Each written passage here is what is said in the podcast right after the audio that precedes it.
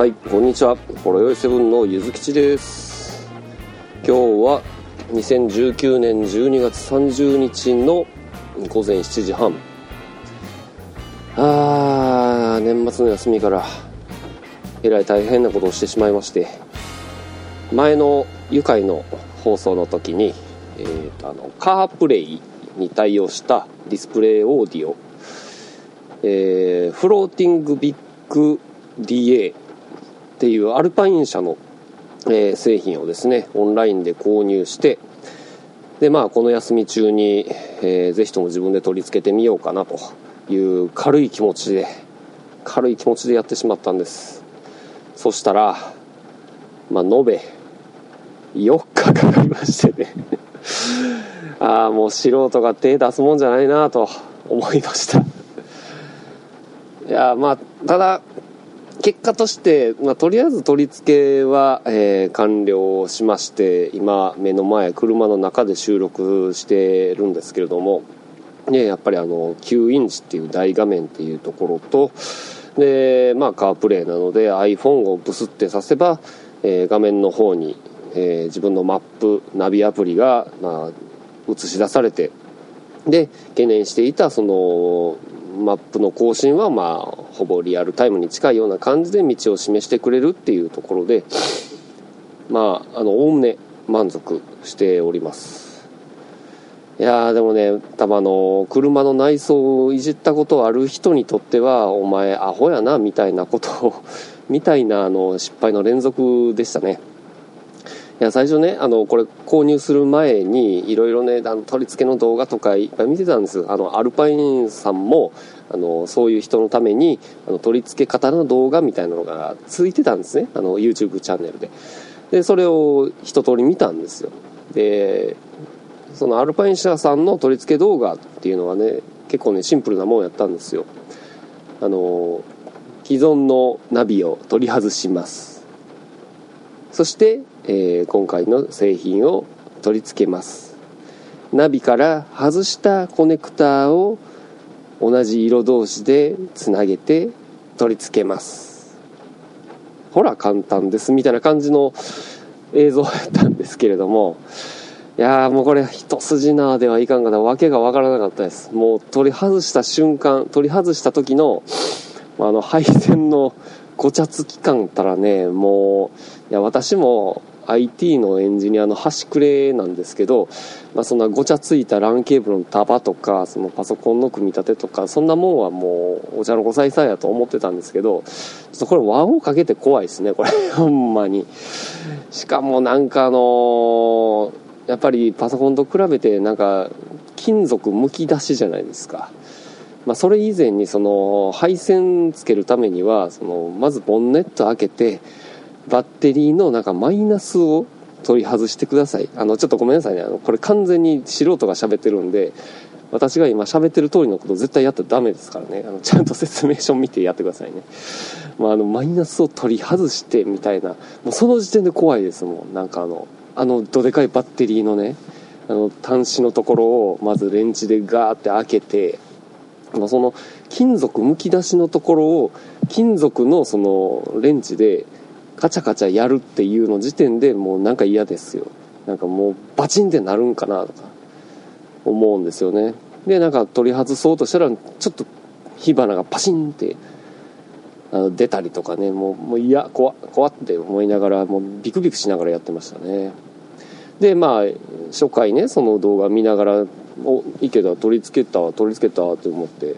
で取り付けましたってなった結果にねあのなんか効いてない線が2本ほど出てるんですよ。効いてない線が。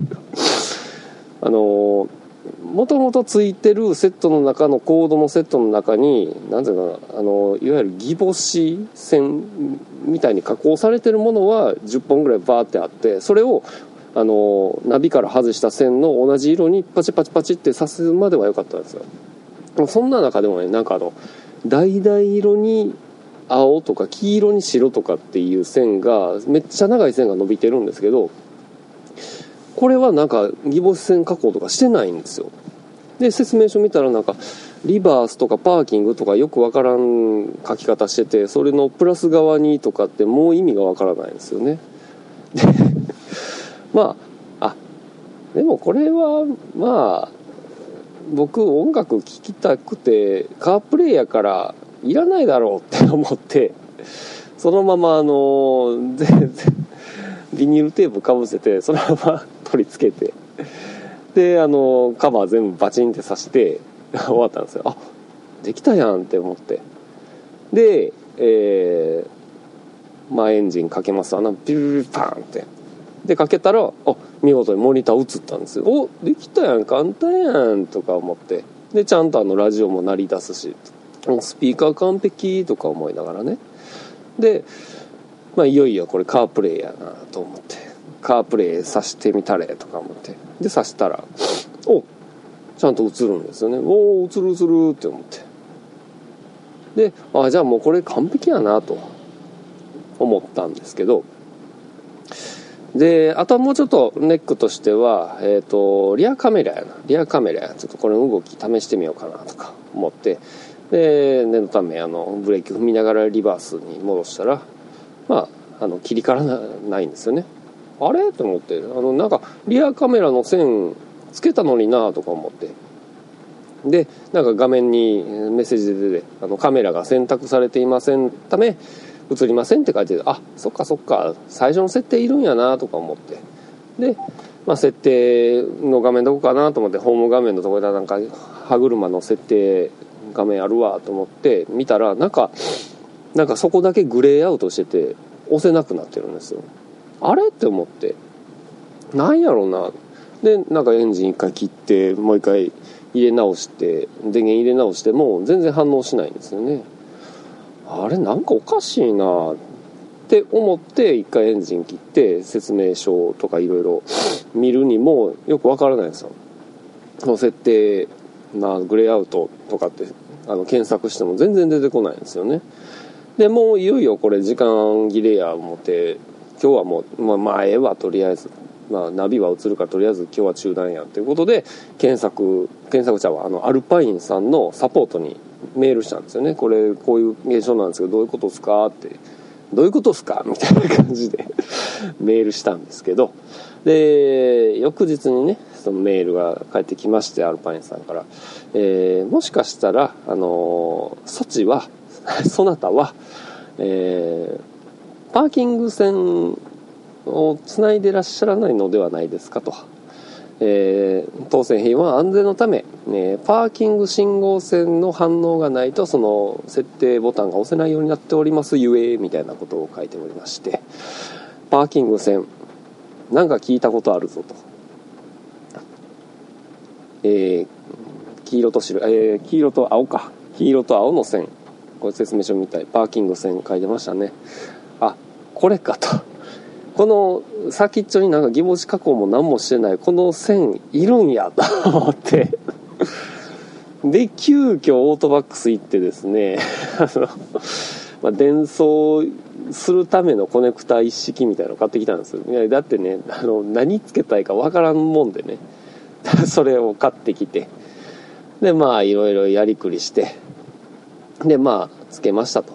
だ最初に2本余ってたって言ってたじゃないですか。あの一つは、えー、パーキング線。もう一つはリバース線ということで。まあ言ってみたらこのリバース線もその時はもう伊豆吉さんはちょっと天才ですからね。そのパーキングだけにあの頭いったわけじゃなくてリバースのことも調べましたよ。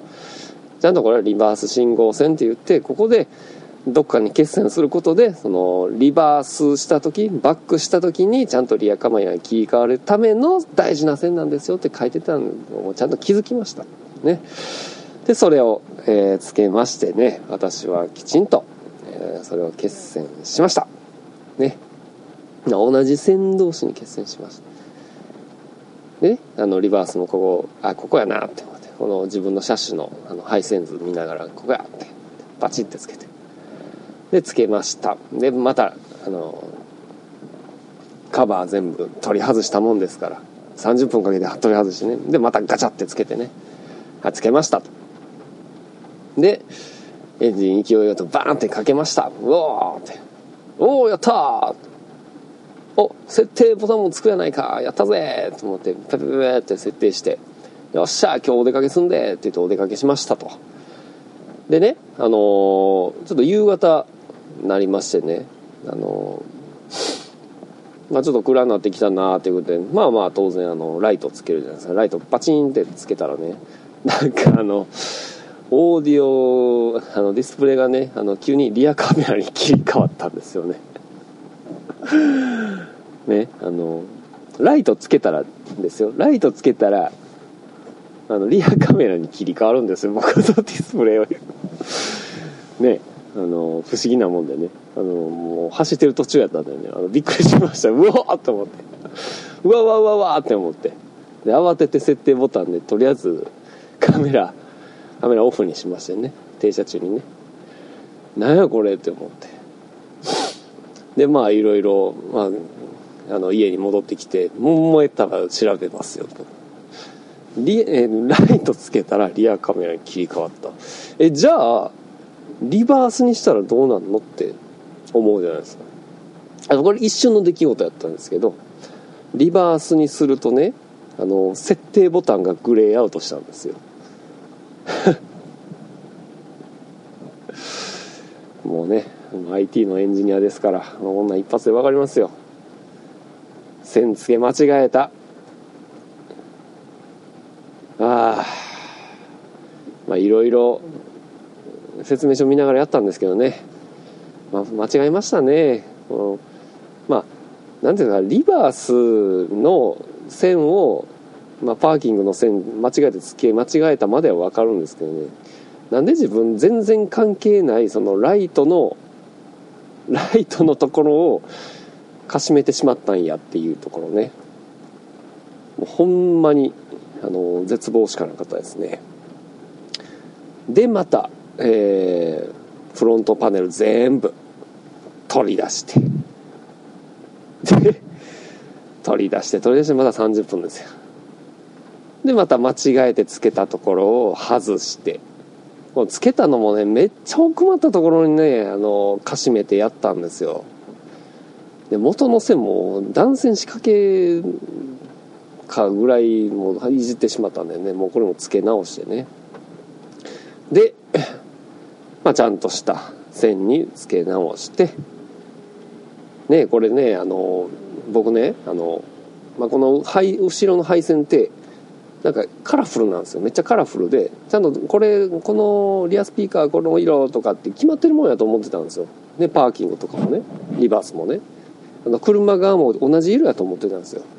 違うんですね。違う色やったんですよ。メーカーによって色違うみたいですわ。統一してほしいですねこういうのはね。まあというなんやかんやあってまた1時間かけてね。まあ取り外してまたつけてみたいなことをして。で まあそれもね試行錯誤してもう昨日の夜の時点ですよ。もうまたタイムアウトになって。で今日の朝また付け直して電源入れて。でやっと正しい反応になりましたとさという。まあここまでやりました。まあでもまあいろいろま失敗ってやっぱりいいもんやと思うんですよ。いきなり成功したら覚えないと思うんですよ。で今回みたいにあのいろいろパネル取り外してあの車の伝送関係の構造こうなってるんやなっていうところも非常に分かりましたし、まあ、あの取り付け工賃4000円5000円をケチった上でのこの、まあ、完成と見ましたけれどもまあコストだけで言うとあの人に頼んだ方がいいですねマジで。本当に。うんあのいろいろ傷いちゃいましたんでね。あの養生テープもあんまりせずにやっちゃったんで。ねあのプロの人にやってもらったらこの辺綺麗にやってもらいますからあの何も分からず不安な人はお金払ってやってもらってください。ということでディスプレイオーディオつきましたというだけの誘拐でございました。またあの使用化については次回お話ししたいと思います。では、えー愉快の方お話ししたい、えー終わっていきたいと思います。終わ終わりたいと思います。朝なんでボケてます。ありがとうございました。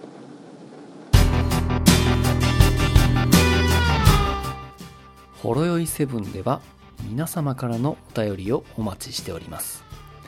ツイッターからは「ハッシュタグほろよい7」シャープ HOROYOI7 メールではラジオドットほろよい7アットマーク Gmail.com RADIO ピリオド HOROYOI7 アットマーク Gmail.com ブログ本文にあるメールフォームのリンクからもメールが届きます。読まれた分だけテンション上がります。